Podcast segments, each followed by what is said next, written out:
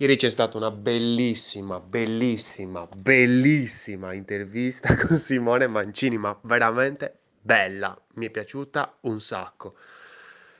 Perché mi è piaciuta? Allora, innanzitutto perché Simone è uno di noi, nel senso è un ragazzo, è un professionista veramente alla mano, che sperimenta, che pensa, che riflette prima di fare e questo è fondamentale. E abbiamo parlato di eh, tante cose alle quali eh, Simone mi ha, con, mi ha, risposto con estrema sincerità, con, eh, mettendo in discussione anche alcune scelte che ha fatto. Abbiamo parlato di argomenti molto importanti come la scelta eh, di utilizzare una eh, palette colori minimalista, eh, utilizzare un'esperienza, um, uno stile minimalista per eh, parlare di una sola cosa e quindi anche portare l'esperienza a una sola cosa. Abbiamo parlato del tema del doppio, abbiamo parlato di scegliere o non scegliere, abbiamo parlato di font, eh, abbiamo parlato di anche di colori, di un po' di, di psicologia del colore, di filosofia del colore, eh, tutto in una maniera molto estremamente semplice.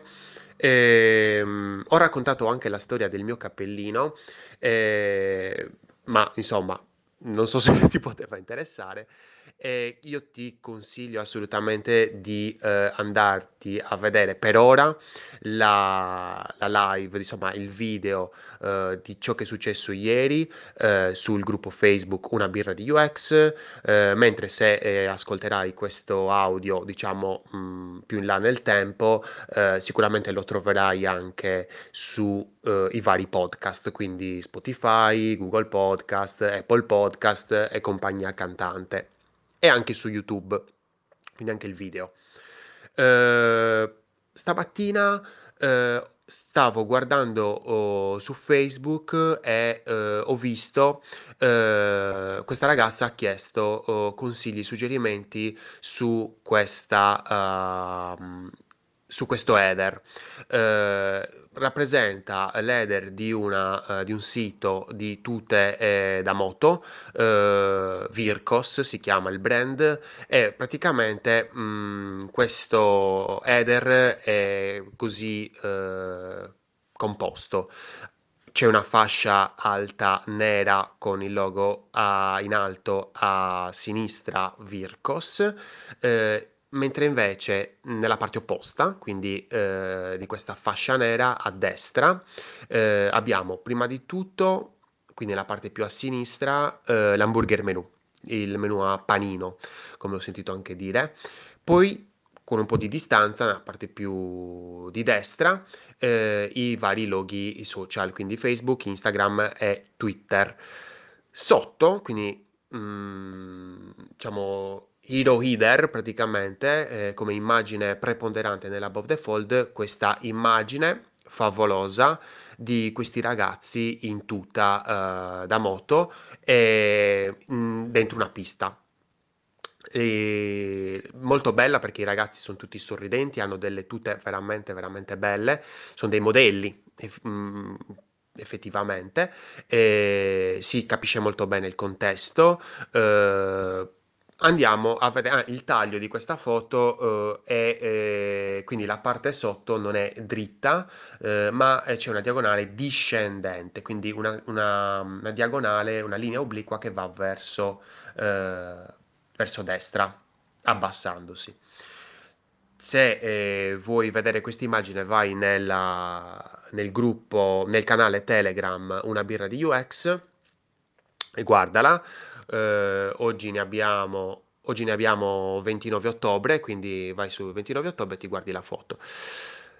Cosa si può migliorare? Allora, poca roba, perché questa foto è veramente, veramente bella. Veramente. Eh, fantastica il, il, gioco di linee tra eh, la diagonale ascendente delle teste dei ragazzi e la diagonale discendente del taglio della foto. Cosa migliorerei? Allora, sicuramente eh, questi ragazzi sono un po' troppo lontani.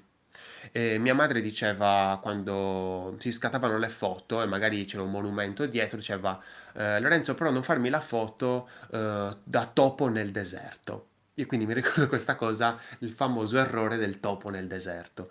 Cosa vuol dire topo nel deserto? Vuol dire che c'è un topolino lì e poi tutto il, lo sfondo il deserto. Quindi eh, è questo effetto dove tu sei piccolino piccolino e lo sfondo è gigantesco. E qua mi dà quasi la stessa impressione. Secondo me questi ragazzi sono un po' troppo lontani, li vorrei un po' più vicini, non me ne frega un cazzo di vedere il, le loro scarpe. Quindi ci vuole anche un discorso di consapevolezza nel taglio della foto, nella post-produzione. Va bene. Mi piace tantissimo il discorso della linea ascendente che creano le teste, che portano quindi l'attenzione verso in alto a destra. Ma, ma, ma, cosa c'è in alto a destra? Perché se tu mi porti l'attenzione in alto a destra, io devo avere un qualcosa in alto a destra, un contentino, una caramellina, per, mia, per il mio sforzo cognitivo. Parliamo sempre di sforzo cognitivo, non mi stancherò mai di dirlo.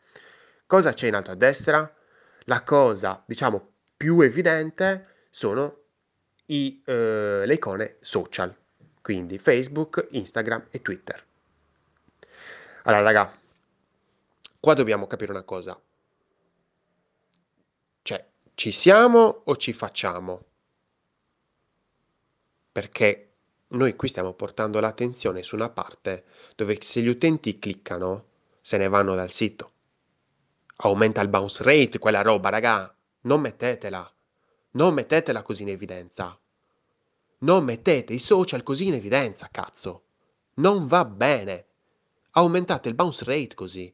Aumentate il tasso di abbandono del sito, cazzo.